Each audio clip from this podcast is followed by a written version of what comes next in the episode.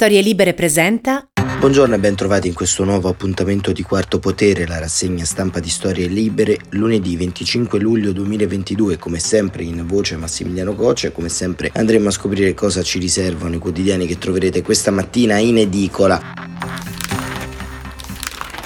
una rassegna stampa che ovviamente ha al centro temi relativi eh, non più alla crisi di governo ma alle imminenti elezioni politiche, le tattiche dei partiti, le preoccupazioni internazionali ma soprattutto il posizionamento, le alleanze in questa fase, proprio su questo che titola il Corriere della Sera che pone l'accento sulla sfida delle alleanze letta con il Movimento 5 Stelle rotture irreversibili e Brunetta, ora serve un'Unione Repubblicana. Meloni contro di noi la macchina del fango, si tratta su leadership e eh, collegi e ancora la Repubblica, destra volano gli stracci, si accende il conflitto sulla premiership, Ronzulli, Forza Italia per Palazzo Chigi Meloni può attendere e Rampelli, Fratelli d'Italia e il PPE lo sa che Tajani era monarchico, Brunetta accusa Berlusconi di body shaming. E Speranza dice sì all'offerta di Letta, Bonino serve un patto repubblicano insomma grande lavorio e sulla destra c'è un'incognita dettata dalla tenuta della coalizione ma insomma è anche un po' presto per parlarne e la stampa apre con una domanda che è la domanda della stampa estera. Questa destra può governare? La stampa estera rischio futuro tetro coi neofascisti, Meloni, macchina del fango, Lega, via i clandestini e poi nel taglio centrale ancora se Fascina chiama Brunetta Nano di Gianluca Nicoletti. Insomma ieri durante la trasmissione eh, in mezz'ora in più di Lucia Annunziata Renato Brunetta eh, si è in qualche modo come ha detto lui liberato e ha raccontato le continue derisioni le continue attacchi alla sua statura da parte della compagna del leader di eh, Forza Italia Silvio Berlusconi, insomma una pagina veramente brutta per eh, la politica italiana. Libero, centro di gravità inesistente, inutili acquisti di Letta, Brunetta piange sull'amore finito con Silvio e lavora a un partito repubblicano. Lo attendono Toti, Renzi, Calenda, Di Maio ed altri. E poi nel taglio di sinistra Antonio Socci, nel suo editoriale, che dice l'identità italiana è il collante che tiene unito il centrodestra, quello che la sinistra non ha. E ancora il giornale Dai draghi ai mostri, ora è allarme sicurezza città violente, stupri, pestaggi e rapine, l'Italia si scopre vittima delle baby gang, così il governo, per non aiutare il PD, ha sottovalutato l'emergenza. Nuovi sbarchi, Salvini lancia il decreto, zero clandestini. E ancora, questo diciamo è il prima pagina del giornale diretto da Minzolini. E andiamo al Fatto Quotidiano che continua a essere eh, sempre di più diciamo l'house of organ del Movimento 5 Stelle Letta lancia il campo laido, berlusconiani e trasformisti. Così il quotidiano diretto da Marco Travaglio sintetizza le mosse del leader Dem. La verità torna alla caccia al fascismo immaginario.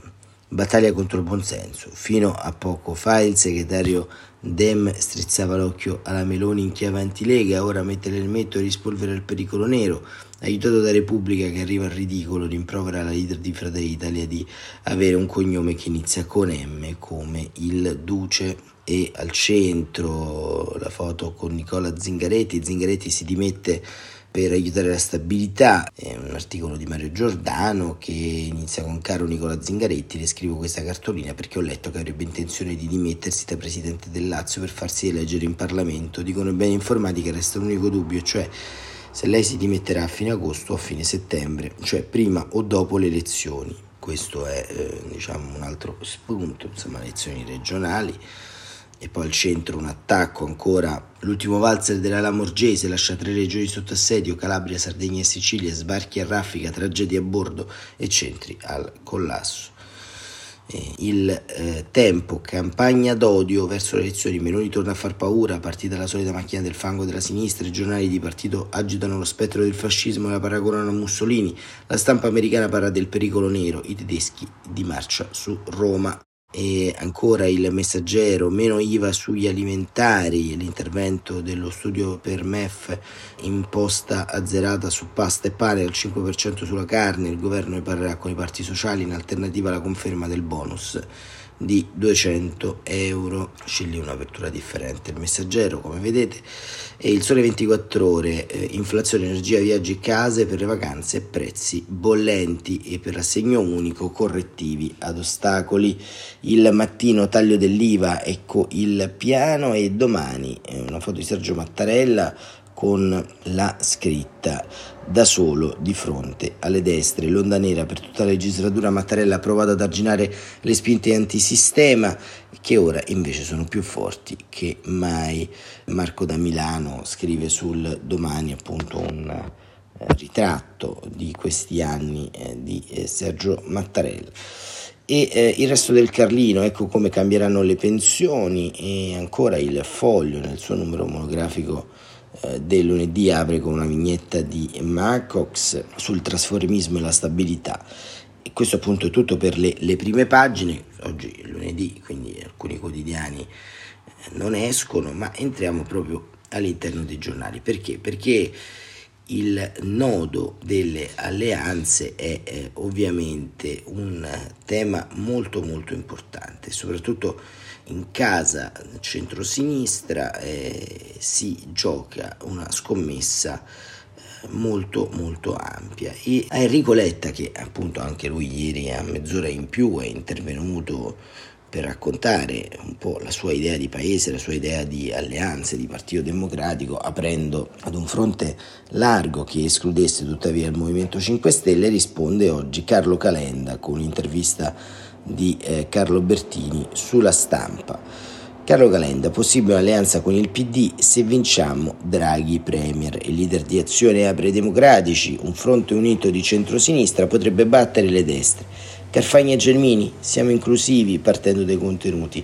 Nessun veto su Renzi in un patto allargato e se eh, sulla base comune di valori e programmi riassumibili nell'agenda Draghi è possibile costruire con il PD un'alleanza elettorale di fronte largo per battere le destre e se vinciamo indichiamo Draghi Premier, ma vanno chiarite prima alcune cose. Carlo Calenda, leader di Azione, alla vigilia del lancio del suo programma insieme a Più Europa di, di Emma Bonino non esclude che si possa compiere una svolta rispetto alla sua corsa in solitaria ipotizzata fin qua, ovvero un'alleanza di centrosinistra fatta da varie sighe, comprese azione, unite nella uh, lotta con candidati comuni nei collegi uninominali. Ho visto negli ultimi giorni che il PD ha fatto una scelta netta sui 5 Stelle, ma attenzione ai patti chiari, a Letta chiederò una cosa precisa, dice. Quale? lo incalza Carlo Bertini. Beh, che ci vuole rispetto reciproco nella differenza, dovrebbe essere un polo europeista e democratico con un'area liberal e una socialdemocratica, non un listone unico. Letta deve domandare a tutti i suoi compagni di strada se sono d'accordo con l'agenda Draghi. Se uno dice no all'invio di armi in Ucraina e l'altro dice che non vuole il rigassificatore, di che parliamo? Che offerta politica sarebbe? Molto confusa e con poco appeal, giusto? Allude a Fratoianni e Bonelli, immagino. Fratoianni ha dichiarato che l'agenda Conte è meglio di quella Draghi e uno che dice così dentro un'alleanza che propugna l'agenda Draghi che ci sta a fare? Non sono veti, ma una necessità di chiarezza. L'agenda Draghi non è un santino da sventolare, ma in concreto significa che se si fa il termovalorizzatore si rivede il reddito di cittadinanza, dando la possibilità di trovare lavoro e di fare colloqui settimanali. All'Italia serve pragmatismo, far accadere le cose, servono 11 termovalorizzatori, si fanno militarizzando i siti. Sembra molto un prendere o lasciare, ma il mio non è un out-out, dice Calenda. Noi avremo un programma più industrialista e liberale rispetto a quello del PD. La legge elettorale consente di avere programmi di singoli partiti e idee diverse senza un leader unico. Ma lei sarebbe d'accordo col salario minimo? Sì, concordo con il salario minimo, affiancato da investimenti rapidi. Beh, un'alleanza col PD è una svolta rispetto alla corsa solitaria di azione, dice Bertini, evocata fin qui o no? Ma io non ho mai detto che non ci saremmo alleati, ma se c'è una cosa imparata da Draghi è che ci si allea per fare delle cose, non contro qualcuno. Domani presentiamo le nostre idee e su quelle apriremo un dialogo, ma non si può pensare che si risolva tutto con una coalizione contro qualcuno. Pensate di battere la destra che già stila le liste dei ministri, ma io non credo sia favorita la destra. Nelle ultime 48 ore ho ricevuto telefonate di imprenditori, commercianti, una quantità di messaggi di gente che ha sempre votato a destra e stavolta non lo farà. quindi fanno i conti senza l'oste. Brunetta propone un listone repubblicano con tutti quelli che hanno votato la fiducia a Draghi. Possibile? Sì, ma non deve essere un listone, dice Calenda, ognuno deve andare con i suoi programmi e con le sue liste. Brunetta, Germini e Carfagna staranno con azione. Mi auguro che lo facciano Carfagna e Gelmini. Brunetta non l'ho sentito, ma il punto è questo: noi siamo inclusivi, partendo dai contenuti. Con Renzi giochi aperti, ma nel momento in cui si ipotizza un fronte repubblicano non si deve chiudere a nessuno. Poi è chiaro che le differenze con lui restano, per fare una lista insieme non ci sono i presupposti, noi abbiamo da tempo una sinergia politica con più Europa, con cui abbiamo gruppi parlamentari comuni, ma nessun vedo su Renzi, in un fronte più ampio in cui ognuno mantenga la sua specificità. Quindi ne parlerete in questi giorni con Letta? Beh, dobbiamo verificare se c'è un set di valori comuni necessario per stare insieme e ricordo che fino a due settimane fa il PD diceva o campo largo o morte. Ora sediamoci per capire bene in concreto, noi siamo per aiutare l'Ucraina anche con le armi. I compagni di strada del PD lo sono? Non tutti mi pare. Se c'è una base valoriale si fa un'alleanza e se no ognuno per la sua strada. Comunque si parla di alleanza elettorale e non politica e spero ci siano gli estremi per riportare i draghi al governo del paese. Quello è l'approdo che indicheremo noi. Così Carlo Calenda sulla stampa apre fondamentalmente a un'alleanza eh, elettorale con il centro-sinistra, ma appunto c'è in qualche modo un dato di eh, complessità in questo momento storico che eh, è dato sostanzialmente da una serie di vicende che, che stanno accadendo all'interno appunto del centro-sinistra. Da un lato una lista, quella del Partito Democratico, che eh, come ha dichiarato ieri eh, Enrico Letta in un'intervista anche sulla Repubblica, Stefano Cappellini, eh, sarà una lista aperta, una lista aperta eh, che avrà la denominazione democratici e progressisti, quindi includerà articolo 1 Roberto Speranza, eh, includerà pezzi insomma, della cosiddetta società civile, altri pezzi eh, che raccoglierà un po' all'interno del Partito Socialista Italiano di Enzo Maraio e Riccardo Nencini. Insomma, ci sono dei laboratori che puntano ad inglobare e a ricucire anche delle diaspore e delle fratture precedentemente createsi nel corso della precedente legislatura e della presenza eh, di Matteo Renzi alla guida del Partito Democratico. Ma adesso quello che appare più importante in un'ottica elettorale è quella di riprendere fondamentalmente una serie di fasce elettorali che sono state sempre più in mano al eh, centrodestra. E queste tappe sostanzialmente sono date da una serie non solo di alleanze ma anche di composizione delle liste sul territorio perché si va a votare nuovamente con una legge elettorale che eh, prevede una quota proporzionale e una quota maggioritaria. Ed è proprio sui collegi che si rischia in qualche modo una sorta di concentrazione territoriale, di, di, scontro elettorale basato su dei modelli che sono completamente differenti. Questo potrà in qualche modo eh, infastidire molto il Partito Democratico e, e, potrà anche infastidire da un lato eh, Giorgia Meloni, perché in alcuni territori eh, chiaramente la eh, presenza di eh, Giorgia Meloni non è gradita, mentre è più gradita la presenza di istanze più liberali come quelle di Forza Italia, che però al tempo stesso ha vissuto una spaccatura. Insomma, il quadro veramente è complesso, la vittoria della destra non è eh, una vittoria scontata, ma soprattutto eh, la tenuta è qualcosa che sembra essere eh, molto molto eh, in equilibrio, in bilico, e lo racconta Paola Di Caro sul Corriere della Sera. I conti aperti del centrodestra, vertice alla Camera per mediare. Mercoledì i tre leader si confronteranno sui dossier più divisivi, il nome per Palazzo Chigi e il criterio per la divisione dei candidati. Enrico Letta, scrive Paola Di Caro, ha già lanciato la sua sfida, ora la risposta sta al centrodestra, che salvo incredibili colpi di scena si presenterà unito e che sembra partire in pole position nella corsa al voto, ma che ha ancora problemi delicati da risolvere. Si proverà a farlo mercoledì in un vertice con tutti i leader a Montecitorio dove Silvio Berlusconi tornerà dopo 17 mesi dall'ultima presenza, quella per partecipare alle consultazioni del Premier Mario Draghi. La scelta del luogo è certamente una mano tesa a Giorgia Meloni che aveva chiesto l'incontro in una sede istituzionale e non nella pura accogliente dimora del Cavaliere. Ma adesso bisogna capire quale sarà la mediazione su due nodi cruciali, premiership e distribuzione dei collegi uninominali, che dovrà mettere tutti d'accordo per presentarsi coesi e senza polemiche alle elezioni. Non sarà facile perché al di là della formula che verrà trovata nel vertice le posizioni restano diverse. Non è un mistero che a Berlusconi l'idea che basti un voto in più di un partito perché il suo leader si trasformi automaticamente in candidato premier non va giù invece questa è la richiesta di Meloni che chiede pari dignità agli alleati e quindi pari trattamento. Se è sempre stato così, perché si dovrebbe cambiare le regole proprio adesso che la favorita al primato interno è lei? Matteo Salvini continua almeno a parole a sostenere la posizione dell'alleata, anche confidando in una rimonta della Lega in due mesi completamente anomali di campagna elettorale. Berlusconi invece pensa davvero che non si possa governare solo perché si è ottenuto un voto in più, soprattutto se i partiti arriveranno vicini e se la figura di Meloni dovesse apparire come uno spauracchio sia per i moderati che per gli ambienti internazionali. Come se ne esce? Probabilmente con una mediazione. Non si indicherà già ora un candidato premier, anche se oggi nei simboli di lista con ogni probabilità ciascuno metterà il nome del rispettivo leader. Si dirà che ci arriva prima avrà diritto a dare indicazioni, ma poi dopo le elezioni si faranno i conti veri, ognuno con le proprie proposte, come quella possibile da parte di Forze Italia di Italiani, che era dito al PPE, e si vedrà se si arriverà a proporre un nome eterno, ad oggi ancora non ipotizzabile, se si cercherà di coinvolgere i gruppi parlamentari o se si applicherà la regola appunto del più votato. Proprio per questo è importante capire la distribuzione dei collegi e il metodo che sarà scelto. Se in caso di vittoria delle elezioni Meloni dovesse ottenere un numero di parlamentari decisamente superiore agli alleati, sarà difficile porle freni. Viceversa, la questione potrebbe riaprirsi se Lega e Forza Italia e centristi assieme ottenessero una maggioranza nella coalizione significativa. Quindi il criterio di divisione sarà decisivo. Fratelli Italia chiede che la regola sia quella dei sondaggi.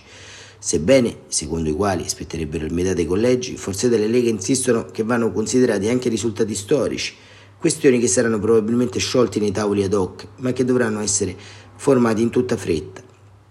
Per il resto chi dovrà fare cosa è presto.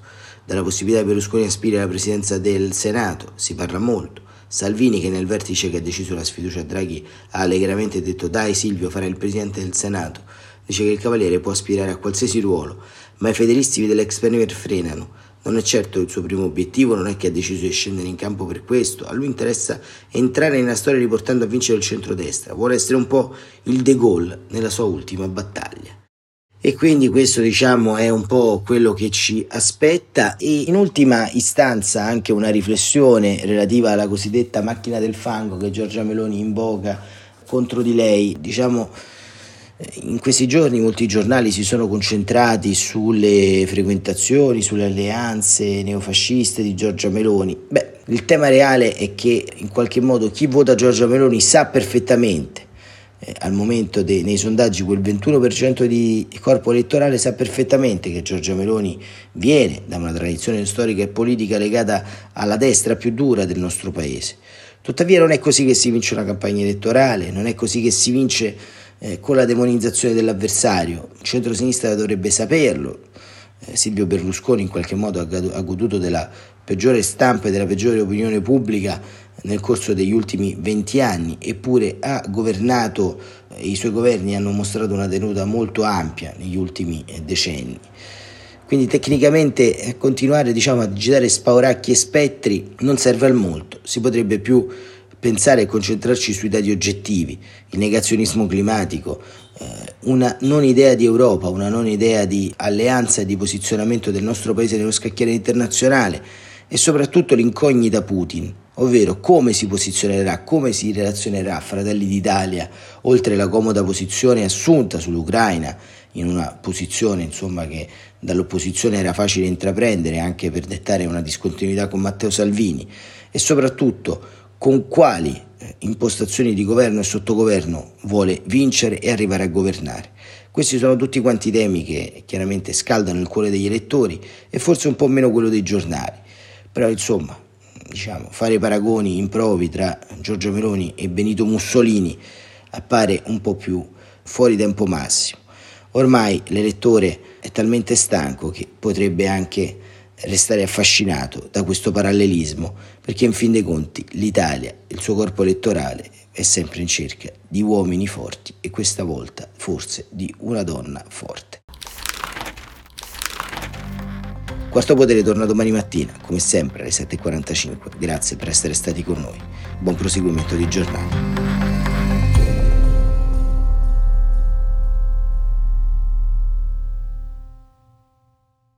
Una produzione storielibere.fm di Gianandrea Cerone e Rossana De Michele. Coordinamento editoriale Guido Guenci.